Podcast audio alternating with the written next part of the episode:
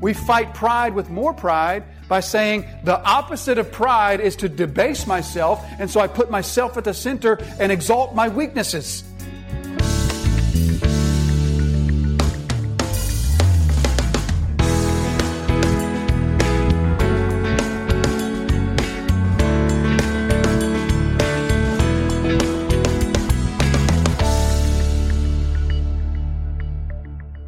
There needs to be a change. This came to you, Nebuchadnezzar, because a change is needed in the way that you go about your life. You need to now pursue righteousness. You need to abandon these oppressive uh, policies of yours. You need to change something about your life. Now, let's be very, very careful to understand what Daniel is saying to Nebuchadnezzar. Daniel is not telling Nebuchadnezzar how it is that he might be made right with God. Daniel is not, to use another phrase, he's not giving Nebuchadnezzar a plan of salvation. Instead, what Daniel is saying to Nebuchadnezzar is, this is how you can avert for a time the coming judgment of God. That's how he says it at the very end, that perhaps there may be a lengthening of your prosperity. He's not saying to Nebuchadnezzar, this is how your sins may be forgiven and you may be made right with God by doing righteous things.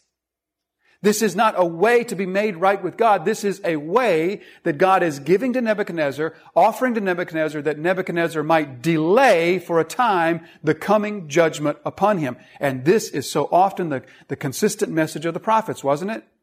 Jeremiah chapter 18, if that nation concerning which I have spoken turns from its evil, I will relent of the disaster that I intended to do it. God's not saying, well, this is how you're saved by turning from your evil, because we're not saved by turning from evil. We're saved by believing and repenting. We're saved by faith in Jesus Christ. We're saved by His work on the cross and placing our trust completely in Him and repenting of our sins. That is how we're saved. We're not saved by doing righteous things. But nevertheless, God would often say to those in the Old Covenant, this is how you may delay this coming judgment. 1 Kings chapter 21. Elijah and Ahab. Have you seen how Ahab, this is God's, God talking to Elijah now, have you seen how Ahab has humbled himself before me? Because he has humbled himself before me, I will not bring the disaster in his days, but in his son's days. You see, we know we're not saved by works of the law. Galatians 2 and verse 16, we know that a person is not justified by works of the law, but through faith in Jesus Christ. Faith in Jesus' work of atonement on the cross in which He became my sin. And by faith, I become His righteousness. That's how we're saved. But yet God's message so often was, there is judgment coming. But that judgment can be averted, at least for a time, by changing your evil ways. Now, why would God send that message to Nebuchadnezzar? Or for that matter, why would he send it to Ahab? Or why would he send it to any of the leaders that he sent it through his prophets in the Old Testament? The purpose, Paul tells us in Romans chapter 2, was in order to bring about true and genuine repentance. Do you presume on the riches of his kindness and forbearance of patience, not knowing that God's kindness is meant to lead you to repentance? Or Paul's words to the Romans in Romans chapter 2. So Paul says this is the purpose of God in his patient, forbearing willingness to delay his wrath and judgment. His purpose is to lead you to repentance. And this is the purpose for Nebuchadnezzar. Nebuchadnezzar, if you change, if you stop your oppressive ways, if you stop your unrighteous ways, then God will lengthen your time of prosperity in the hopes that repentance will come. Now, verse 28. All this came upon King Nebuchadnezzar at the end of 12 months. So God gives Nebuchadnezzar yet another year, another 12 months after this disturbing, alarming dream. Nebuchadnezzar probably has forgotten about it. But another 12 months goes by in God's patience. So at the end of 12 months, he was walking on the roof of the royal palace of Babylon.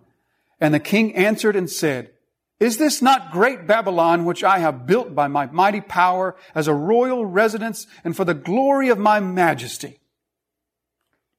So here we see this well-known, famous display of Nebuchadnezzar's pride as he's sort of walking around. Again, this picture, this, this old elderly man, white beard, this successful king. He has subdued all of his enemies. His enemies of Nineveh, Assyria, Egypt, they're all been subdued. The kingdom of Babylon is at its peak, at its height. The city of Babylon is truly a great city. I mean, Nebuchadnezzar is being truthful here. The, the, the city of Babylon was magnificent. And he in his pride says, is this not for my glory? Reminds us, of course, of, of Agrippa in the story of the Acts when he stands up and gives this speech and everybody says, oh, these, these words, they're like the words of a God, not of a man. And Agrippa says, yeah, I kind of like that. And God strikes him down in a similar way. So here we see Nebuchadnezzar gloating over his accomplishments. That's what Nebuchadnezzar was. Nebuchadnezzar, history knows Nebuchadnezzar as a great builder and designer. He wasn't a great war king, although they were, of course, victorious in war, but Nebuchadnezzar was known as a great builder and designer and architect. And he has built this magnificent city of ancient Babylon, which was indeed truly magnificent. Nebuchadnezzar restored some dozen temples in the city. He had three personal palaces in the city. Of course, remember the, the hanging gardens, one of the seven wonders of the ancient world that Nebuchadnezzar built for his wife, who was Median. That doesn't mean she was average. It means she was from the kingdom of Medes. And so she was, she was homesick. So Nebuchadnezzar, in order to help her homesickness, built her one of the seven ancient, seven wonders of the ancient world. It was truly a magnificent city. The Greek historian Herodotus tells us that the exterior walls of Babylon were so wide that a chariot with four horses wide could ride across the top of it. It was truly a magnificent city. And Nebuchadnezzar, here in his pride, says, Isn't this all for me? We've seen this before Nebuchadnezzar, haven't we? I mean, Nebuchadnezzar is all about Nebuchadnezzar. If there's one thing he is, it's full of himself. He was a very great and capable and able leader, but Nebuchadnezzar was all about Nebuchadnezzar. I mean, Nebuchadnezzar is at the center. In fact, archaeologists have done quite a bit of work in ancient Babylon, and they've, they've recovered quite a lot of artifacts there. They've recovered thousands and thousands of bricks that were used to build ancient Babylon. And do you know what's inscribed on most of them? Most of the bricks, let me put a picture on the screens up here. This is a picture of one of the bricks recovered from ancient Babylon, and most of the bricks are this way with this inscription of Nebuchadnezzar's name on it. So you can see right there, don't, don't you see Nebuchadnezzar's name? Where we're told that's Nebuchadnezzar's name. But th- most of the bricks have his name inscribed. So think of the self-centeredness of a man who builds a city and on every brick puts his name. As if to say, drive the point home, this is all about me. And this is the point. Nebuchadnezzar is consumed with the sin of pride. Now, pride is the sin of putting self at the center. Pride is the sin of putting self at the center. And we know pride to be the most dangerous sin of all, the most infectious sin of all, don't we? It's almost like the root of sin, isn't it? When you think back to the experience in the garden and Eve in the garden, we can just see pride at work there. And in fact, as we trace through the story of scripture, can't we see pride at work whenever we see sin manifesting itself? In your own life, don't you see pride at work whenever you see sin manifesting itself? So pride is a hideous, ugly sin. We know what the Bible says to us about sin. We know what God feels about sin, how He tells us repeatedly that God is opposed to the proud, but gives grace to the humble. And so we know that this sin of pride is something that is very destructive in our life. And none of us want to be prideful. If you know Jesus Christ, then you do not want to be prideful. If you, if you think you know Jesus and you're okay with pride, then you have an issue. At the very least, you have an issue with your relationship with Jesus. Because none of us want to be prideful. We all want to avoid this sin of pride. But here's the thing. I think that we so often misunderstand what pride is and misunderstanding it, we fail to fight it properly. Because you see, pride can take many forms. We see here in Nebuchadnezzar only one form of pride, and that is the form of pride that exalts self. Exalts self and says, look at what I've done, look at my accomplishments, look at what I've built. this magnificent city of Babylon, and we can easily look at that and say, I don't want to be like that. And that's fairly easy to avoid. We can avoid this prideful sin of gloating over accomplishments. We can do that fairly easily, but pride takes many forms, and that's only one of them. I think the far more common expression of pride among believers is not what we see with Nebuchadnezzar. It's something that is more subtle, more subdued. And it's not so much, look at what I've done, as it is, I'm the king of my life. I'm the ruler of my life. I will do what I want. I will be what I want. I will go where I want because I'm the king of my life. It's not looking to some great city of Babylon that we've built, some great institution that we've created, some great accomplishment that we've made. It's instead just simply looking to my life and saying, I'm in charge of that. James addresses this in James chapter 4. Come now, you who say today or tomorrow we will go to such and such a town and spend a year there and trade and make a profit. You do not know what tomorrow will bring. What is your life? For you are a mist that appears for a little time and then vanishes. Instead, you ought to say, if the Lord wills, we will live and do this or do that. You see, what James is getting at is the kingdom of my life. The kingdom of my interests the kingdom of my hobbies, the kingdom of my schedule, or to put it another way, the kingdom of my autonomy. That is the God of this day, the God of autonomy. The God that says, you are in charge of who you are. You are in charge of your, you are the ruler of your life. Psalm 10 and verse 4 tells us what is the essence of pride. The essence of pride is this. In the pride of his face, the wicked does not seek him. All his thoughts are, there is no God. That is the essence of pride. All his thoughts are, there is no God. Now, Psalm 10 and verse 4 is not talking about atheists. Psalm 10 verse 4 is not saying the essence of pride are those who don't believe that God exists. That's not what Psalm 10 is, is all about. What Psalm 10 and verse 4 is saying to us is that the essence of pride is the one who does not acknowledge the rulership of God over every aspect of their life. The sovereign control of God over everything that happens to you. That's what James says. That's what Psalm 10 and verse 4 says. That the essence of pride is looking at your life and saying there is no God. Or in other words, yes, God exists, but I'm the ruler of my life. And if God does exist, then He's here to help me to achieve what I want in my life. That is the true God of this age, is it not? We are swimming in a culture that has drank the Kool-Aid down to the dregs that says you can be whatever you want. You can choose your identity.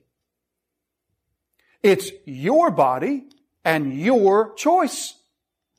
Aren't we drowning in a society that absolutely hook, line, and sinker believes your identity, your choice?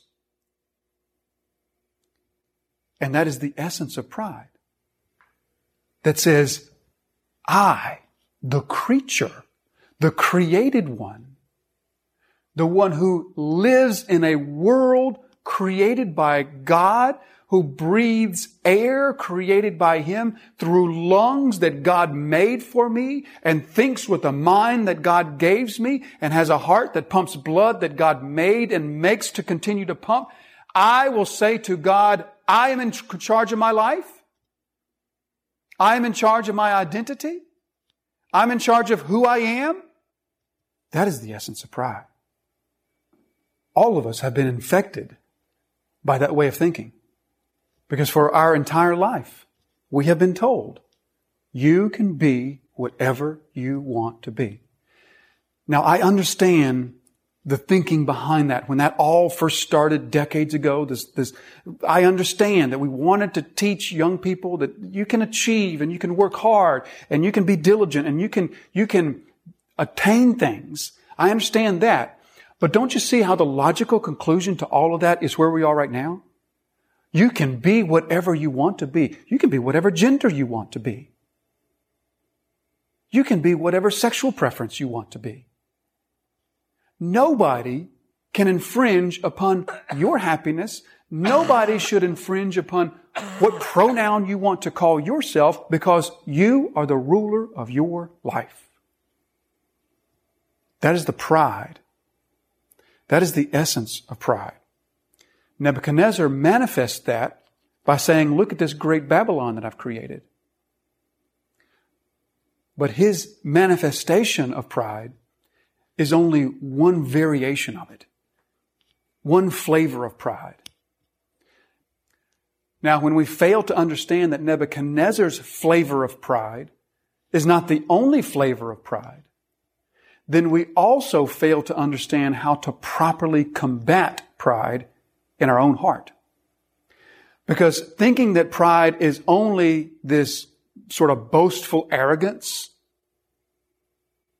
we falsely think that the opposite of that would be debasing ourselves. The opposite of pride must be humility. So if the opposite of, of arrogance is humility, then, then humility must be sort of this self-abasement kind of thing. And that's where we get caught up in what I call counterfeit humility. Counterfeit humility misunderstands pride to be only boastful arrogance. And so therefore counterfeit humility says, well, the opposite of that is to debase myself. And so I'm fighting pride by debasing myself. That's counterfeit humility. In counterfeit humility, I'm, i get caught up in my weaknesses rather than my strengths. But you see, the sin of pride is not just boastful arrogance. The sin of pride is putting self at the center. And it matters not if you put self at the center in an, a glorifying way or a debasing way. It matters for nothing. It's still putting self at the center. And so in essence, we can fight pride with more pride. And that doesn't do anything. We fight pride with more pride by saying the opposite of pride is to debase myself. And so I put myself at the center and exalt my weaknesses. Counterfeit pride sounds like this. Oh, I'm, I'm not good at anything. No, I can't do anything right. Nothing ever goes my way. Things always go against me. Well, that's, you, you should expect something like that from me. That's counterfeit pride. And counterfeit pride still has self at the center. Sometimes I hear it said about me, oh, he's a humble person. I am not a humble person. I am a prideful person. I'm a prideful person because I am so often at the center. I think about myself far too much. I'm not humble because I don't exalt myself. Pride is infatuation with self. And it doesn't matter if that infatuation is an infatuation with glorifying self or debasing yourself. The devil cares nothing whether you exalt yourself or debase yourself, he just wants you to think about yourself. The devil cares nothing about whether your flavor of pride is to, is to exalt yourself or lower yourself. He accomplishes the same result either way because you've put self at the center and when self is at the, at the center, who cannot be at the center? Christ. We cannot fight pride with counterfeit humility. We can only combat pride with true humility. True humility is not putting a lowered version of ourself at the center. True humility is putting the maker at the center, the creator at the center. And that's something only God can do in our hearts. You cannot say to your heart, I'm not going to put myself at the center anymore. I'm done putting myself at the center. I'm going to put Jesus in the middle. You can't say that. That has to be a work of God. And so ultimately, fighting pride is God's work in our heart. But if we misunderstand what pride is and fight it with counterfeit humility, we're just pouring more pride onto the fire. Thank you for listening to today's episode of Truth That Transforms with pastor and Bible teacher Jason Wilkerson. Truth That Transforms is the daily teaching broadcast of Disciples Fellowship Church. We invite you to visit our website where you will find more resources to help in your journey of discipleship. You can find us at www.disciplesfellowshipnc.com or connect with our Facebook page at Facebook slash Disciples Fellowship NC.